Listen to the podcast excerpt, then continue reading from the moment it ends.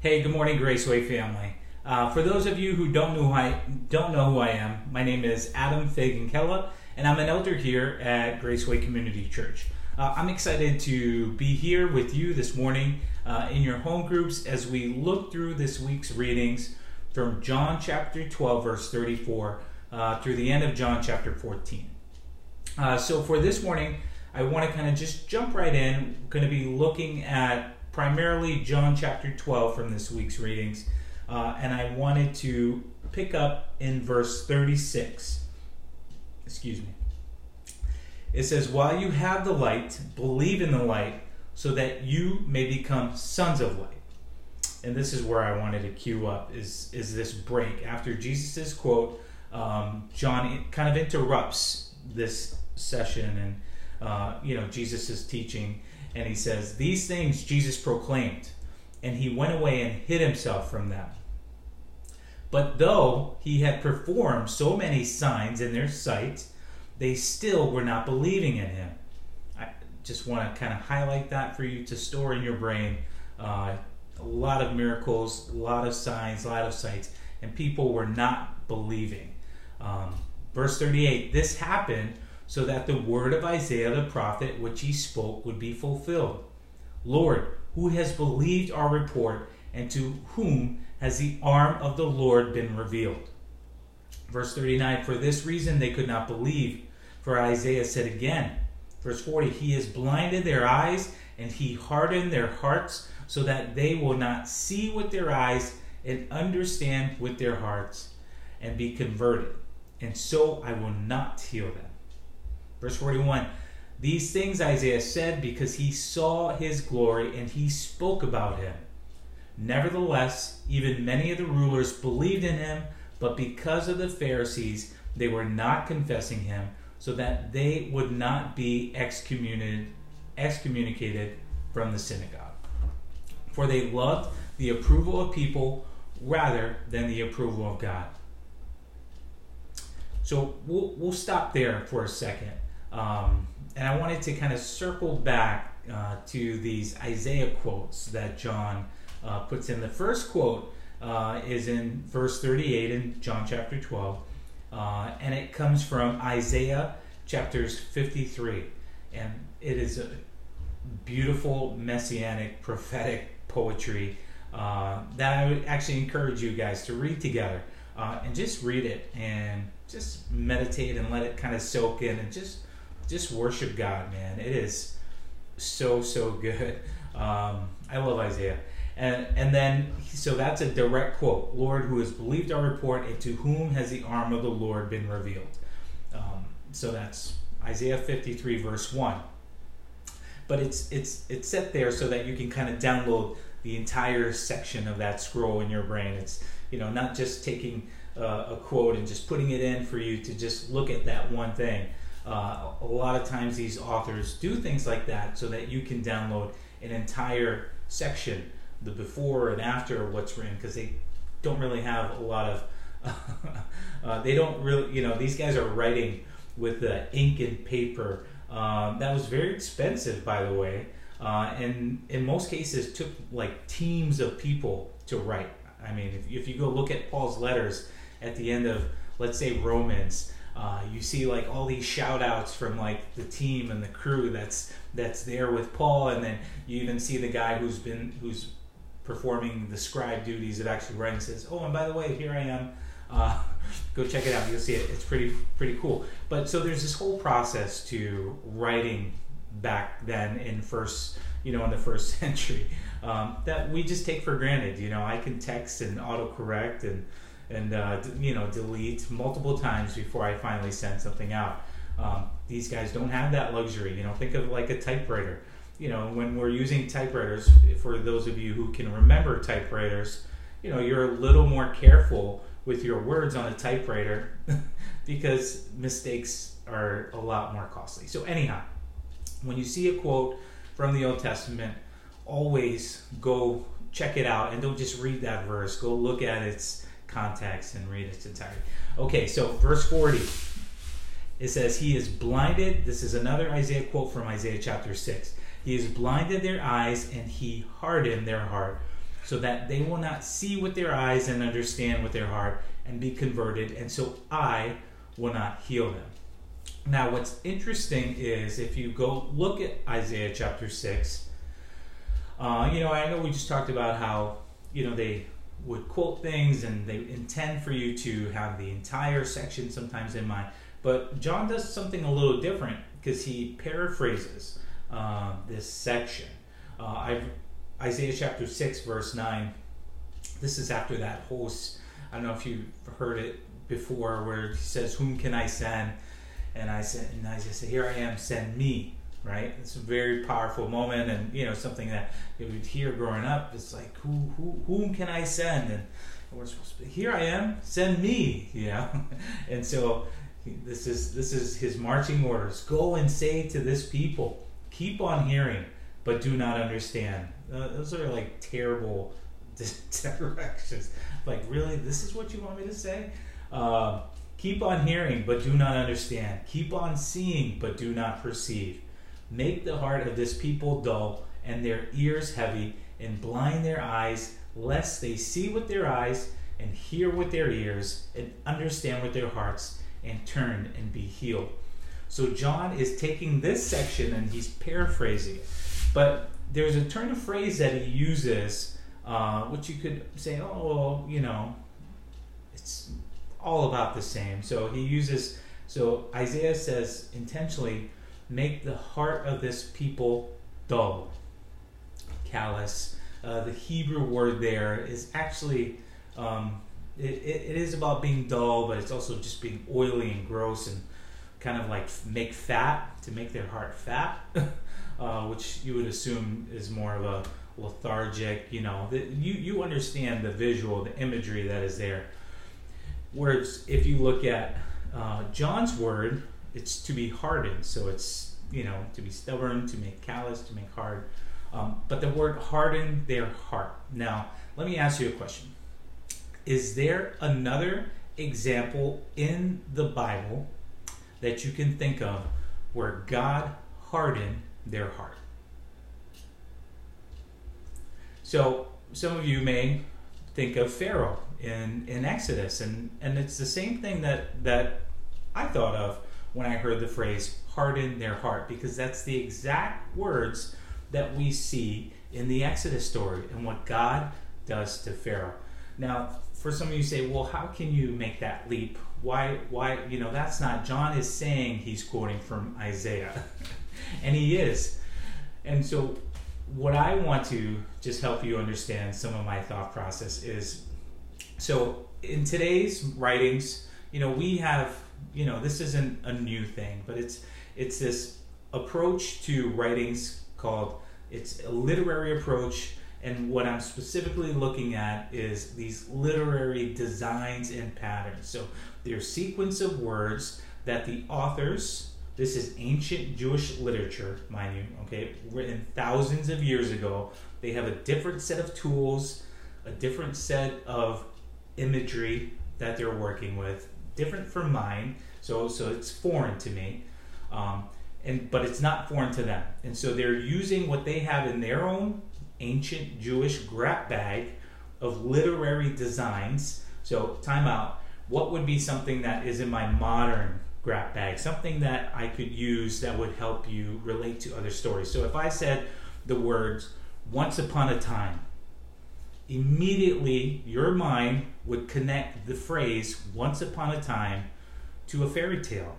And so, because you understand that once upon a time is related to a fairy tale, we can just kind of assume in a land far, far away there lived a, you know, a princess in a tower, you know, and then at the end of the story, what what's the key phrase? And they lived happily ever after, right? So these words are literary patterns, right, or a design that is supposed to cue the reader or the listener and attach it to this whole string of uh, you know, to this whole series of, of types of literature. Okay. Backtrack. So I'm just explaining to you kind of something in our modern context that we can say. Once upon a time, your brain goes, "Oh yeah, I lived in a place far, far away, and it's a fairy tale, and they live happily ever after." After, you know, whatever happens. This is ancient, ancient Jewish literature. They don't have our same modern tool bags. And so what they're using is what they have in their set. So he hardened their heart. So you go look at say, okay, this is this is a trigger here. So let me go look at the story in Exodus and see how this relates. And so a lot of times when I'm reading through the Bible, you know, we have to you have to think of the Bible as like a layered cake. You know, you can read the top, you can read through John, and you know it's very, you know, it's delicious. You know, but you're just kind of getting the surface of the cake, and that's can you well maybe not cake because it's not uh, very nourishing to your body, but so say this is a very nutrient healthy cake. I love cake, by the way. Uh, but so you can live off you know what you see on the surface very well. And but what we see in john is he adds he gives you another layer. So he says hey check out isaiah. So read this meditate eat the mm, delicious. Oh check out isaiah. Ooh wow this is this adds a little more flavor. You know you're going into it's not that it's better or it's just it just gives more texture gives more flavor. Um, and so what i believe john is doing here is he's also giving us another layer for us to meditate on. He does this all the time. I mean, these guys are, remember, this is divinely inspired literature. God breathed. Okay. These guys are really smart. They're really smart and they're intentional. And it's meant for the readers like you and I to read through, to meditate, to study, and to think about day and night, right? Someone. Um, so anyway, so looking through Exodus, you know, I'm thinking, okay, let's check it out. Let's check it out and see how this relates. Because really, I'm just cued in on this hardened heart, you know, because I'm like, man, I don't want to be hardened heart. You know, I want to have a heart that listens to God. Um, but God intended for some of their hearts to be hardened. So I look at the story of Pharaoh, if maybe I can understand. Um, so I'm looking through it, and over and over, you see these signs and wonders. You know, think of the, the 10 plagues. Think of John chapter 12, verse 37. But though he had performed so many signs in their sights, they were still not believing. And so you see over and over through this Exodus story these signs and these wonders, not wonders, these plagues, but you know, essentially these divine demonstration of God's power Yet Pharaoh would not believe. And so, all the way through the Exodus story, up into the last plague, that his heart was hardened, you see this interruption, and then you see this whole dialogue in Exodus and instructions on what?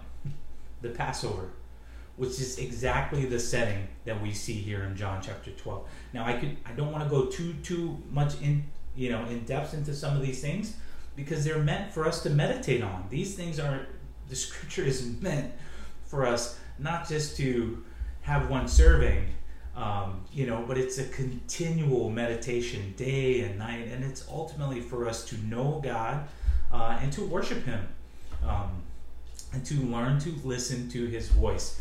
So, uh, a couple things I wanted to highlight in the Exodus story um, that I think help us understand uh, you know why God hardened their hearts and how their hearts were hardened because you see three different ways. You know, God says He hardened their hearts, but initially you see Pharaoh harden his own heart, um, and then but he hardened in his own heart. Why? Because his his stubbornness. And in verse in chapter five, verse two, this is Pharaoh after Moses' uh, first request for his people to just go out and, and worship their God, right? Three days' journey, Moses says. But Pharaoh said, Who is Yahweh that I should obey his voice to let Israel go? I do not know this Yahweh, and besides, I will not let Israel go. And so we see right off the bat, before before we get into into anything too deep uh, with the way that things lined up with the plagues and all that, is it's about His name. It's about God's name and demonstrating his name not just to Pharaoh and the nations and God showing his power, but also to his people. And so, what was the name that was what what was so important about God's name to his people. You know, his people may have very well known the lettering of his name, right? Because he revealed that to Abraham. So, who God was maybe wasn't necessarily uh, a mystery by like address and name tag, but the heart of who God was was not known to his people. And that heart in this Exodus Exodus story is about justice, is about liberation, it's about freedom. Okay? And that sets the tone for the Jewish believers at this time that were waiting in exile for another Exodus. They were waiting for a demonstration of Yahweh to come and to liberate them from their oppressors and their rulers, which at this this stage was Rome, and they wanted it in this demonstrate demonstrative way that we see here in the story of Exodus. But what Jesus is saying is, hey, think of Daniel 7, if you can remember that teaching a little while ago. What Jesus was overthrowing wasn't the rulers that we would perceive, which is, you know, Rome. What Jesus uh, liberated us from was the principalities, the, the evil rulers of this land that, that we are enslaved to, right? Just like the Egyptians enslaved the Israelites back then. And so Jesus' exodus for us is one of freedom. He came to set the captives free, right? Uh, you know, open eyes to the blind, heal those who are sick.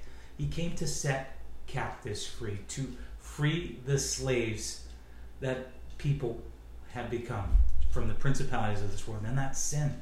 And that's sin. Um, let's go back to John and, and, and we'll continue reading uh, the rest of that. Now Jesus cried out and said, The one who believes in me does not only believe in me, but also in him who sent me. And the one who sees me sees him who sent me. Jesus is lining it up here, saying, Hey, I am Yahweh. if you see me, you see Yahweh. He's saying we're one. He's saying this event in Exodus and what I am doing here are the same. And it was hard for them to see. And, uh, and, and it said pretty clearly why they were unable to see is because they were seeking the approval of others rather than the approval of God. He says, I have come as a light into the world so that no one who believes in me will remain in darkness.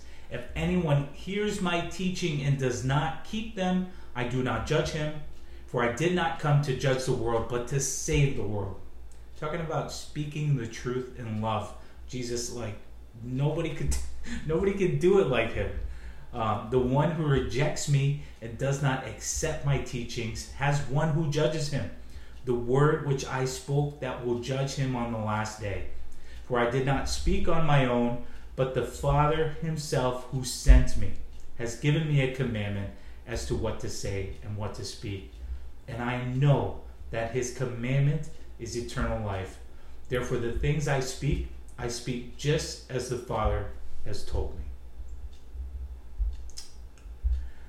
So, I'd like to end there for today and just encourage you to discuss uh, with your groups and to pray together and to really dig into the word that helps nourish our bodies and gives us sustenance uh, in Jesus' name. Father God, I, I, thank you so much for just your grace um, that you have given us, Lord, Father, your gift, Father, which is your Son, Lord, a gift that, Father, we can't receive without being transformed, Lord.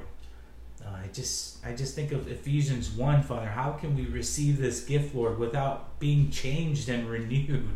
Uh, because of what you have done, because of who you are, uh, in the midst of our slavery, in the midst of our sin, in the midst of our death, Lord. You came to us.